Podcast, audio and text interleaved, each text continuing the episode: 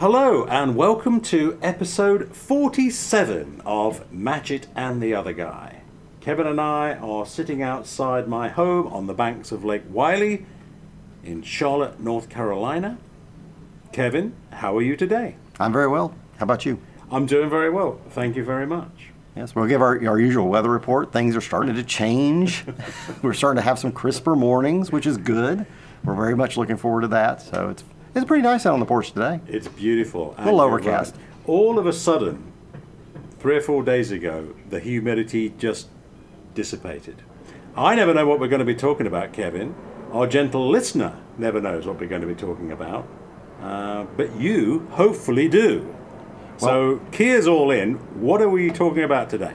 Well, once again, we've got a suggestion from some listeners. Uh, Jake and Sarah wrote in and said they'd like to hear more about our dads, since we kind of pepper in some stories here and there that involve them. So he said, "How about a?" They said, "How about an episode uh, talking about growing up with, with our dads?" Yeah.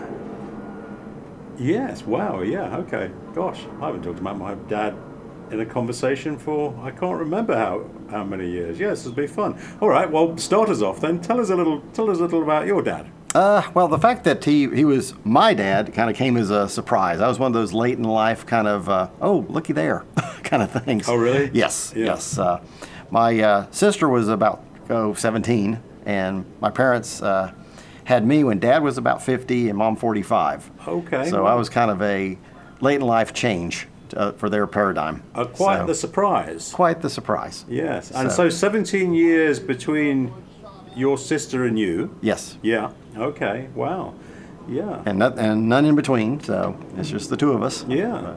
So you really, if you think, got to think about it, it's like going up two only children, because by the time you know, one's really kind of leaving the house, heading off to college. Absolutely. Usher ins the second era. Yeah. So I like to say I kept my uh, parents young, but there may be other other uh, thoughts on that.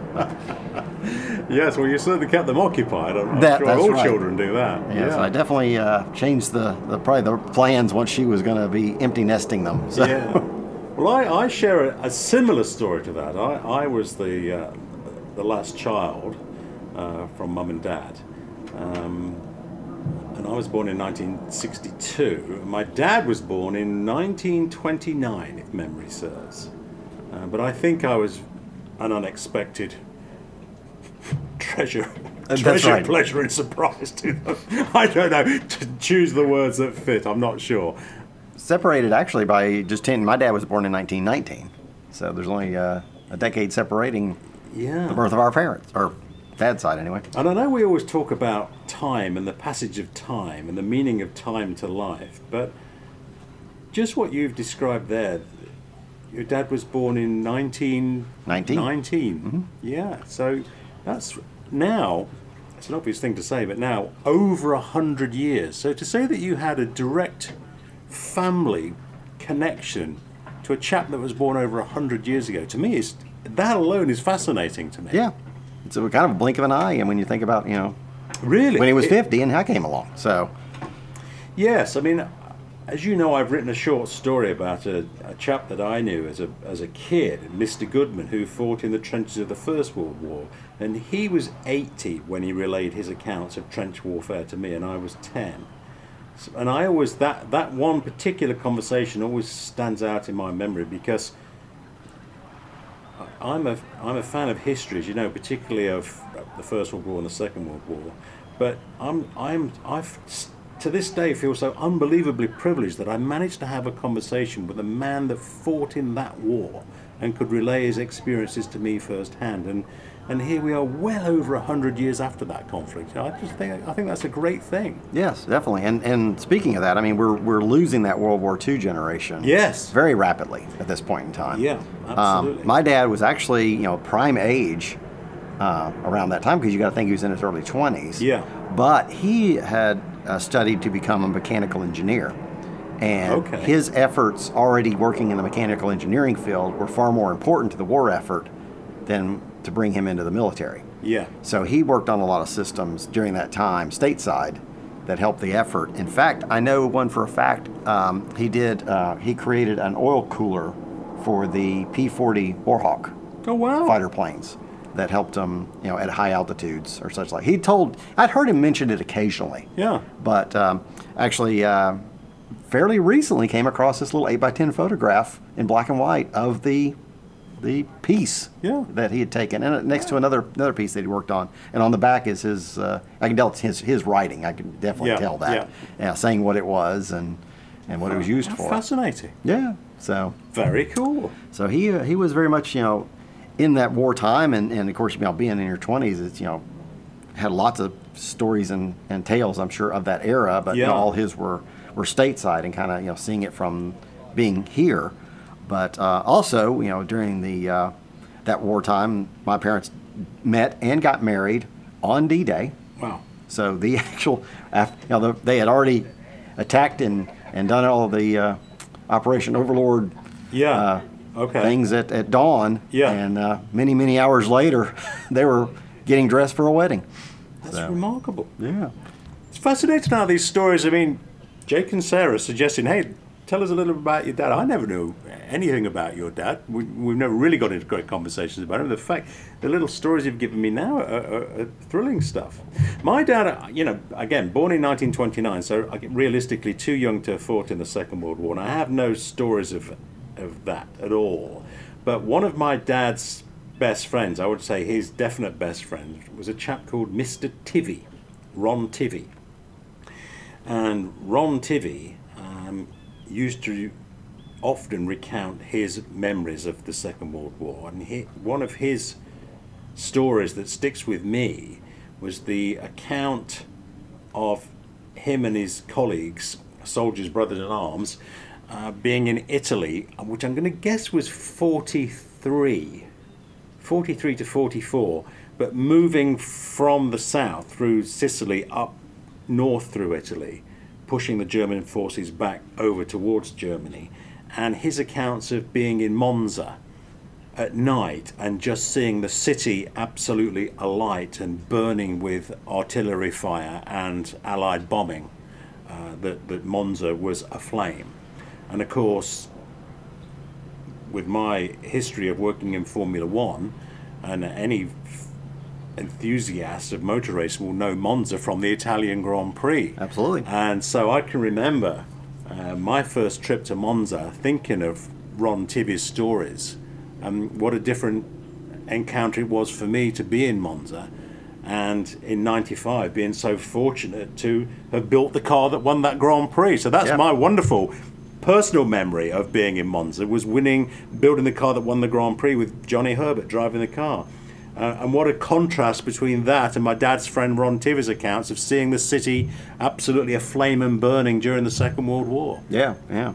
So uh, your your dad would have probably been 12, yeah, 12, 13, you know, Yes, those years, you know, of it, and which was quite a different experience, I'm sure, being in England than it Yes. was stateside, being kind of right there with things, air raid sirens and Yes, all of that. Although we like were that. right in the country, we were right in the middle of the country, and I, and I think we managed to. We, I wasn't around, obviously, but I think my my, my family managed to avoid much of the air raid because we were right in the middle of the countryside. But we weren't that far away from Birmingham and Coventry, which and Coventry was absolutely destroyed with, with German bombing um, because it was it was an industrial centre, if you, if you like, and Birmingham and, and Coventry, Coventry Cathedral uh, is perhaps the most well-known building that was nearly completely destroyed by bombing in the Second World War, and it's since been restored um, and reshaped because of the bombing. So Coventry Cathedral now is, is a mix, if I remember right, of kind of new contemporary architecture built with the traditional old Gothic type architecture Okay. to, to rebuild the, the, the cathedral. But so where we were right in the centre, Nottingham, Leicester, Derbyshire, Loughborough. Don't remember an awful lot of stories about that part of the world being bombed.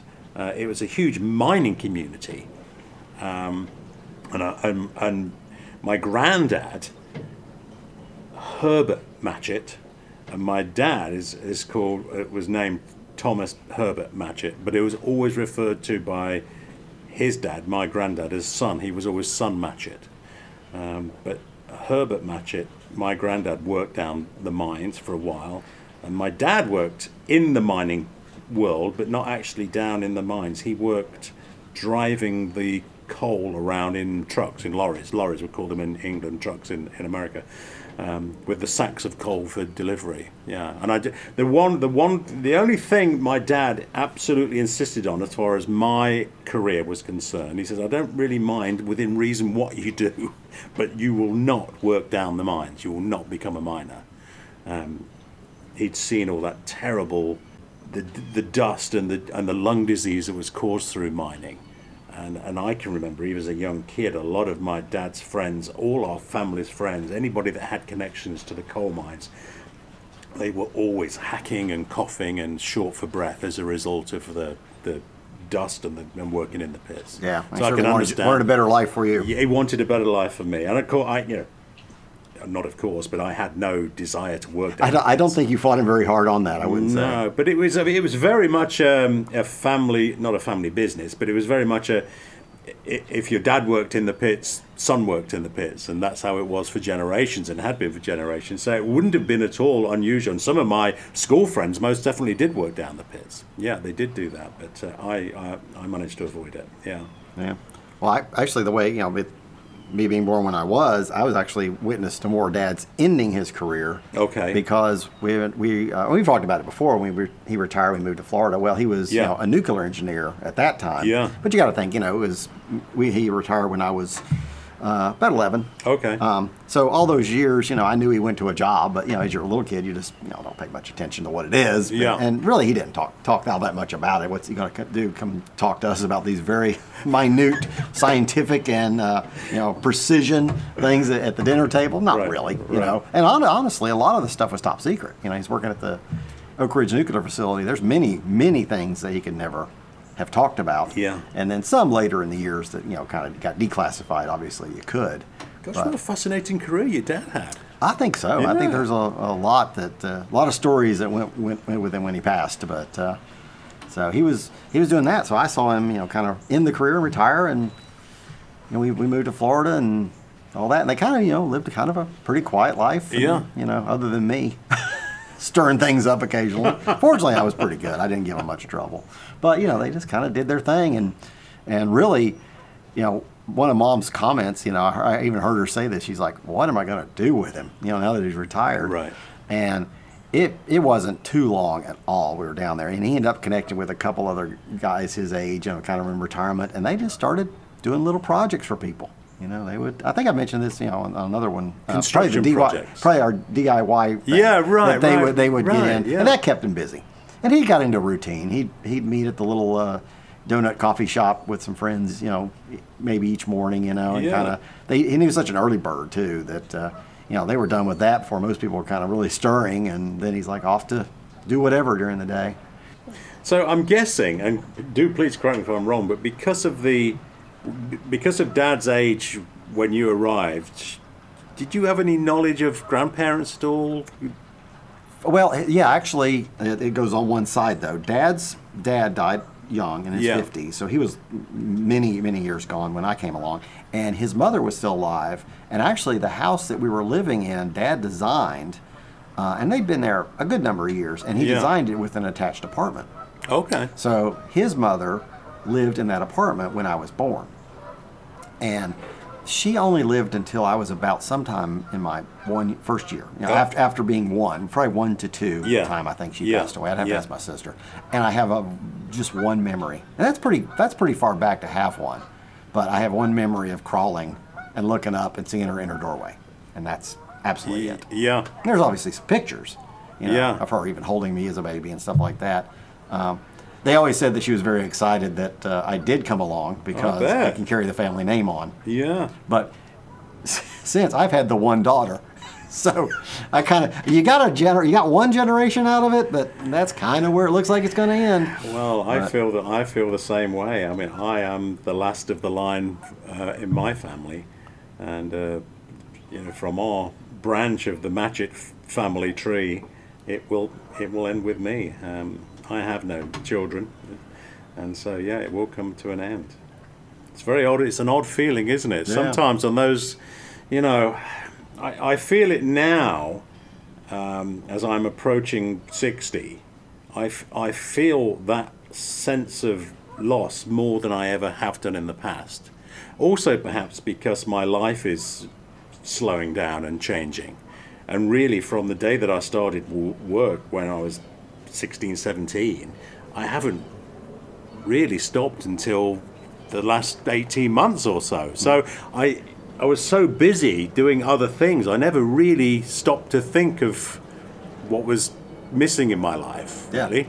And um, so, yeah, the, the, the, the, the Matchett name will, will end with me. But I ask about your, your grandparents because um, I can rem- I have a one or two memories of my granddad on my dad's side. No memories whatsoever of grandparents on mum's side at all. And I can remember my granddad, who was a real character. I mean, even as a very young kid, I can remember thinking, "Gosh, granddad's quite the eccentric." Um, he was fascinated with horses it would be nothing unusual. I can remember mum and dad talking about this that it would be nothing unusual for my granddad to wander off into the countryside for a couple of weeks and just do his thing, you know, and then come back as if nothing had happened. And he definitely had that wanderlust that my dad also had to a degree, and it was also passed down to me that desire to always explore. And I say he had a fascination for horses. This is more of a this is more of an educated guess than than known fact on my part, but I, I get a very strong feeling that Grandad was the first in my family to really settle down and not be a traveller. Gotcha. I sense that, you know, because I can remember dad having, my granddad having property, and I remember the property being, there was always horses there. And when I say horses, I don't mean it, they were they were not um, equestrian sporting horses. They were dray horses, and they were horses that travellers had to pull caravans. And every year, Grandad and my dad would go to the Appleby Horse Fair up in the north of England in Cumbria which was a big celebration and a gathering of traveling people and there would there would be endless horse trading and horse running events up in up in Cumbria Appleby and gentle listener if you're unaware of the Appleby Horse Fair um, the internet is our friend here. Just type in Appleby Horse Fair A W P L E B Y Appleby in Cumbria and there are thousands of pictures of uh, the horses being washed in the river with washing up liquid and riding the horses through the river to clean them and the beautiful ornate caravans and all of that. That was and i feel that that was that was a, a part of my family trees line that was just coming to an end with granddad Uh-huh. dad had it a little bit and i i although you know i feel a slight connection to that lifestyle but it's manifested in me, Kevin, in this way, I believe. I was thinking about this not so long ago, actually. I have a photograph of my granddad in the kitchen standing by a horse, as you know, Yes, near, the, near the fridge. And I was looking at it the other day and thinking about this wanderlust. And, um, well, the proof of that putting to me is we're here today. I'm, in, I'm now an American in North America having this conversation with you, but I started off life, as many will know, in England, and I lived in England for many years. But when that, when that opportunity arrived for me to be able to work with Benetton and work with a team of like minded souls that were traveling the world, I instantly went to it. Like it was, it was there was no question of, wow, I'm, I'll be away from home for so long. Do I want this? There was no question of that. Yes, that's the that's the life I want. And then after that, when the possibility of moving to France arrived, I was in France instantly. Yep, done with England. Go to France. Let's enjoy a, you know an adventure in France. And the same way, as soon as the possibility of would you like to come and work and live in the States appeared, I took the opportunity. Yeah. And here we are, you know. So I, I feel that's buried deep in DNA, this idea of what's the next adventure? Yeah. Let's go and do the next thing is is within me, definitely, yeah. And there's still many people that never travel 20 miles radius from their home their whole entire lives. I We're all- there's we're all the, different. the other end of that spectrum. Yeah, so. we're, we're all different, but I, I, I'm a big believer in, in that. I think these things are, in a way, inexplicable, but they are they are buried from in, in our DNA chain from centuries and centuries and centuries of DNA being passed through. yeah. Yeah. What time of uh, what time of the year were they having this the Apple. The Appleby Horse Fair. It would be traditionally it was June. It was And yes. being England, it wasn't too hot at that. And Well, we, you know, English English summers never. I mean, the, the weather is changing slightly now, as we all know. But uh, back in the back in my childhood, in the sixties and seventies, we never really had incredibly hot summers in exactly, England. yeah.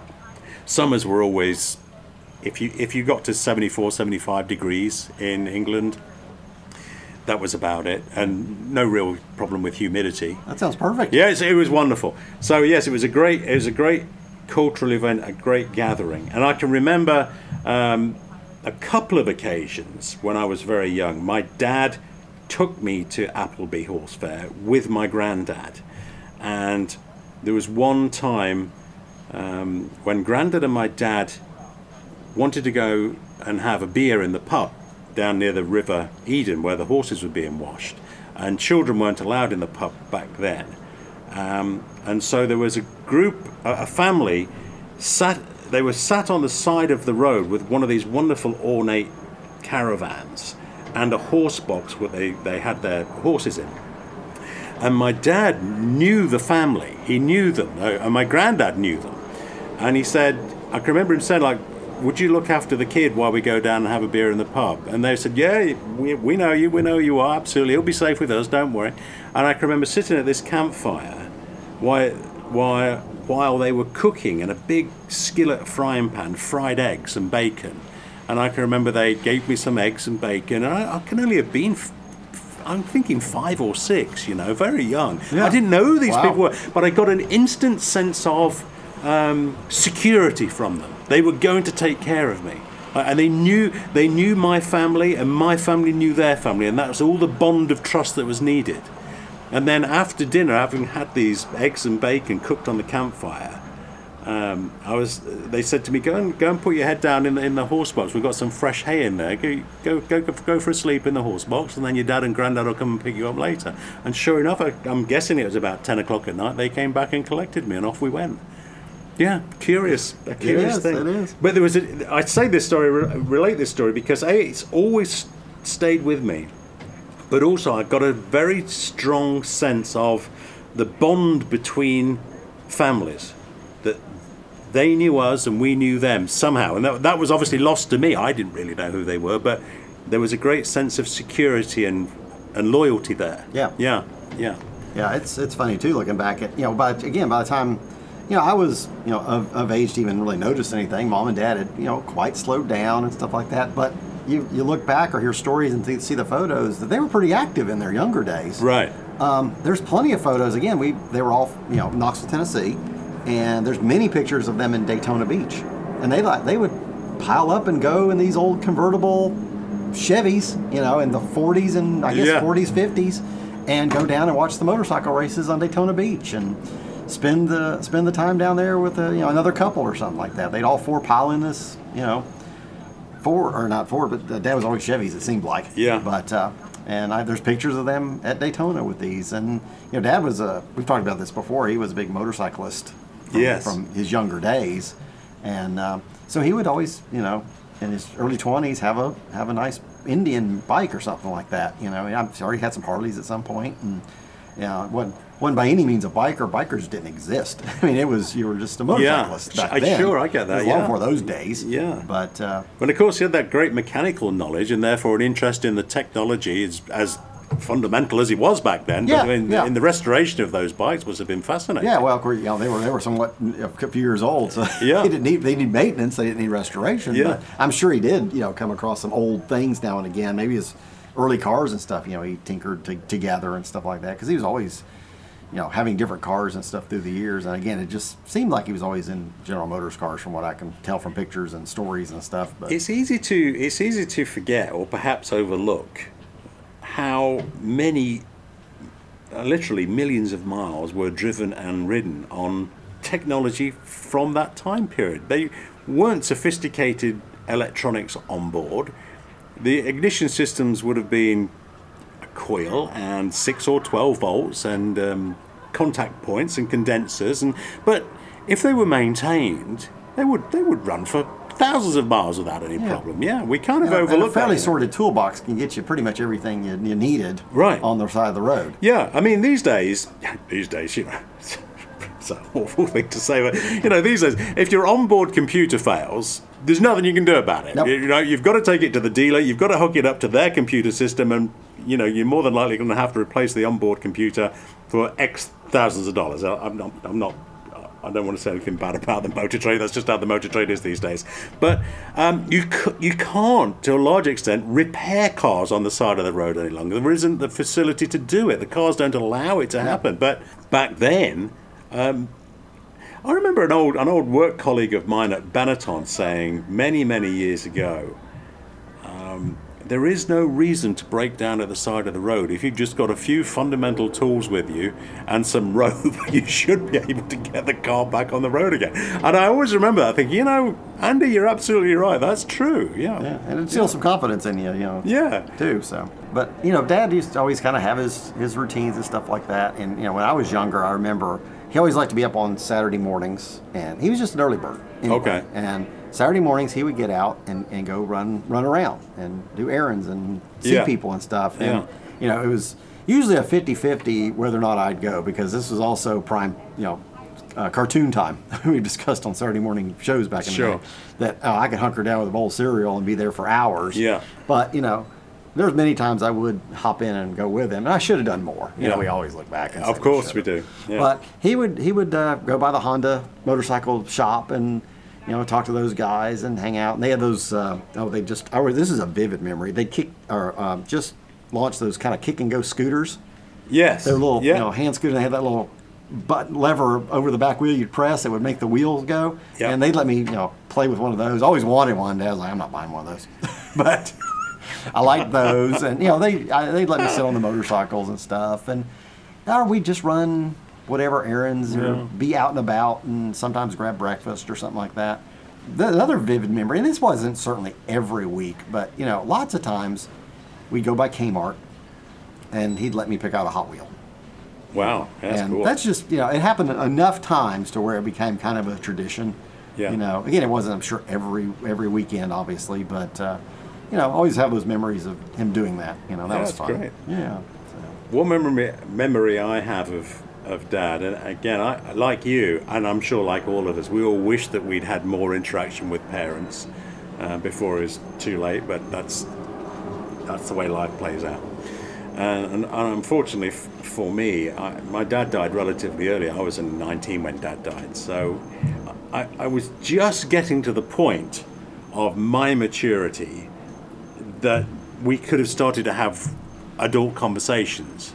But as a kid growing up in England, and all, all my school friends can will relate the same story, we were almost taught not to talk to our parents. It was just yes, no, and keep quiet and don't make a fuss.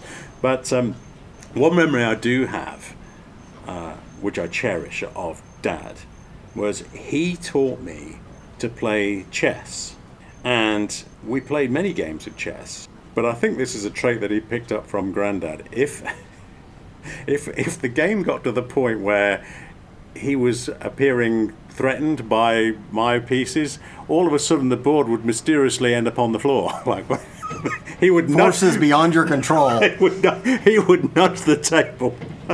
he would nudge the table with his knee. We had a little a little I mean tiny little table like 18 inches across that we used to play chess on, and and by accident the chess pieces would end up on the floor, and that would be the end of the game. But one day. I do remember the first time that I actually beat him at chess, and it was one of those father-son moments when I, remember him saying like, "Wow, you know, you've I wouldn't say you're taking your first step into a much larger world. That was too much. But it's like I've I've I've taught you all I can about chess. You're now you're now able to beat me. And I just remember that thinking, gosh, what a moment. You know, Yeah, really, yeah. yeah, yeah. Yeah, uh, my dad would occasionally, especially I, this is obviously probably more, more in the summertime because of it staying lighter later. After we always had dinner pretty much at five thirty sharp. We were very regimented about that. And, Right. Um, so we always had a lot of time afterwards. So I do remember occasionally going out and tossing the ball back and forth. Yeah. Uh, Dad loved as as a young man. He loved baseball. I mean, that was you got to think there was a lot less things to focus on Sure. back then. It was probably Right. better, you know. You know, Now you have a thousand channels and everybody's into this. Yeah. But all kids, pretty much, all boys back then. I mean, it's not being sexist; it's what they did. you know, sure, sure, sure. Most boys were into baseball. Yeah. and they loved to play it on sand lots and stuff like that, or wherever they could. He he was wasn't skilled enough to you know be on, on a team or anything. He li- he liked football and stuff, but his his definitely size wasn't anywhere near what he could have played football. Right. And uh, he did focus on tennis. I think we mentioned a couple of times here before it. You know, as a young man, he was a tennis champion or, It's or citywide yeah. tennis champion. And I I think he very well could have been a pro. But you So your dad you is- have to work. You can't be a pro foot, or a pro athlete back then. Is your job? Your dad is a, is a, is a tennis champion and a nuclear scientist. Yeah, he did some That's, interesting things. that's some impressive stuff, Mr. Fielden, I've got to tell you. Well, and let's let's since we're on that, we'll go back. I think we may have mentioned this before. He was the mar as a little kid. Not not sure how. Let's say he was 11, 12. He was the marbles champion, playing the game of marbles. You know, he was a skilled marble champion. Again, how many kids play? How many kids know how to play marbles these days? Very few. I'd have I- to review the review. I have a basic idea, Yeah. but I would certainly have to go to the internet and read the rules before I started playing. Yeah, maybe there's an app for that these days you can download. To It'd be great. There's probably some uh, Facebook subculture of it, you know, Marvel players of the of the U.S. or something like that. But uh, he always liked that kind of stuff. But and uh, I wish you know he he'd actually you know did he did play- play tennis with me or something like that. But you know it wasn't that he wouldn't come out and do stuff. We throw the frisbee sometimes. Yeah. Um, there's a basketball hoop up the street. It, it was funny. It wasn't in somebody's driveway. They mounted it on the street. We lived on a dead end street, so we didn't have a lot of traffic Okay, anyway. sure, yeah. But whoever had that home Yeah, that's cool. mounted it on the street, so you could just come up there and Yeah. toss the ball. But inevitably, you- you'd miss it and go behind it and down the hill a little bit, and I'd have to go chasing it. But uh, we did those kind of things, and and you know, usually those evenings after dinner, Yeah. you know, many nights he would settle into the easy chair, read the paper. He didn't care much for, for TV. Mom did, so it was always on in the same den. But Right. he was too busy reading. Uh, the paper, or he liked Popular Mechanics magazine, or Smithsonian magazine, or National Yeah. Geographic. Oh yeah, and there was other other evenings where he'd go down in the base. We had a uh, fully, pretty much finished basement with actually a den area, but then more uh, of an area that was just basic concrete, and he had his workbench in there and stuff like that, and would be tinker around with some some project. Yeah. you know. And I still remember being down there just running around doing whatever. We had a ping pong table and.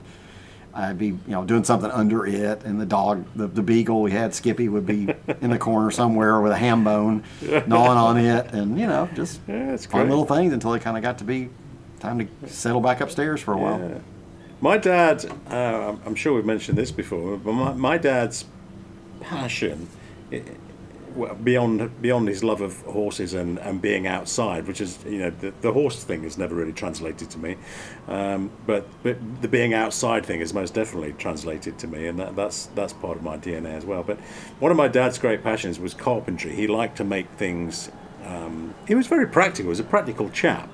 Um, but he, he had an he had a he had a desire to work with wood, and he made chessboards and he made bookcases and he made little tables that sort of thing. And that and that's something again we've talked about it that I I'd still enjoy now is working with wood, and I'm sure that came from from Dad. Yeah. But my career as a mechanic uh, and in engineering is something that most definitely did not come from Dad. Um, um, the idea of motorsport um, to Dad was was a non-starter. He, he he had absolutely no patience whatsoever for anything to do with motorsport. He just considered it a silly waste of money that you would buy a car and drive around in circles with a very high possibility of, of crashing it. Like what? Why would anybody? Do, Yeah. Why would anybody do that? Where's the logic in that? Where's the logic in that? Well, you know, as all sons must rebel from their parents. Of course, I had to end up working in motor racing. It was almost inevitable. But uh, I like to think he would be proud of what I've managed to achieve I in think life. you would be very proud. But we never know, do we, as we look back in life. But yes, it's interesting. Um, I guess we need to think about wrapping up this little conversation. But it is interesting to, f- to, to follow the lineage of our families and your situation and mine, thinking that we've kind of come to the end of the line.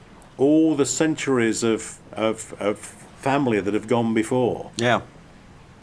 And I think it gives you a good sense of you and kind of your your place and you know kind of your obligation anyway. When you really study your ancestors and Yeah. stuff like that you kind of feel a responsibility to them to to do important things in this Well, world. I, I feel without any doubt that that your all of your ancestors, all of your family would be very proud of what you've done, what you've achieved in life, because you are a thoroughly decent chap, and there's a lot to be said for that. well i appreciate that There's a lot to be said for that. So if all that has happened before has led to your position in the world and the lessons that you give to your daughter and the way that you interact with people, it has most definitely all been worth it. Um, life is a life. The secret of life is that it comes to an end, and you've got to make the best use of the time that's given to you. yeah Yeah. All right, gentle listener. Well, it was fun. Well very good Yeah. good suggestion from our listeners Yeah. so Uh, join us again for another episode of Matchett and the Other Guy. Bye for now. bye for now as well very good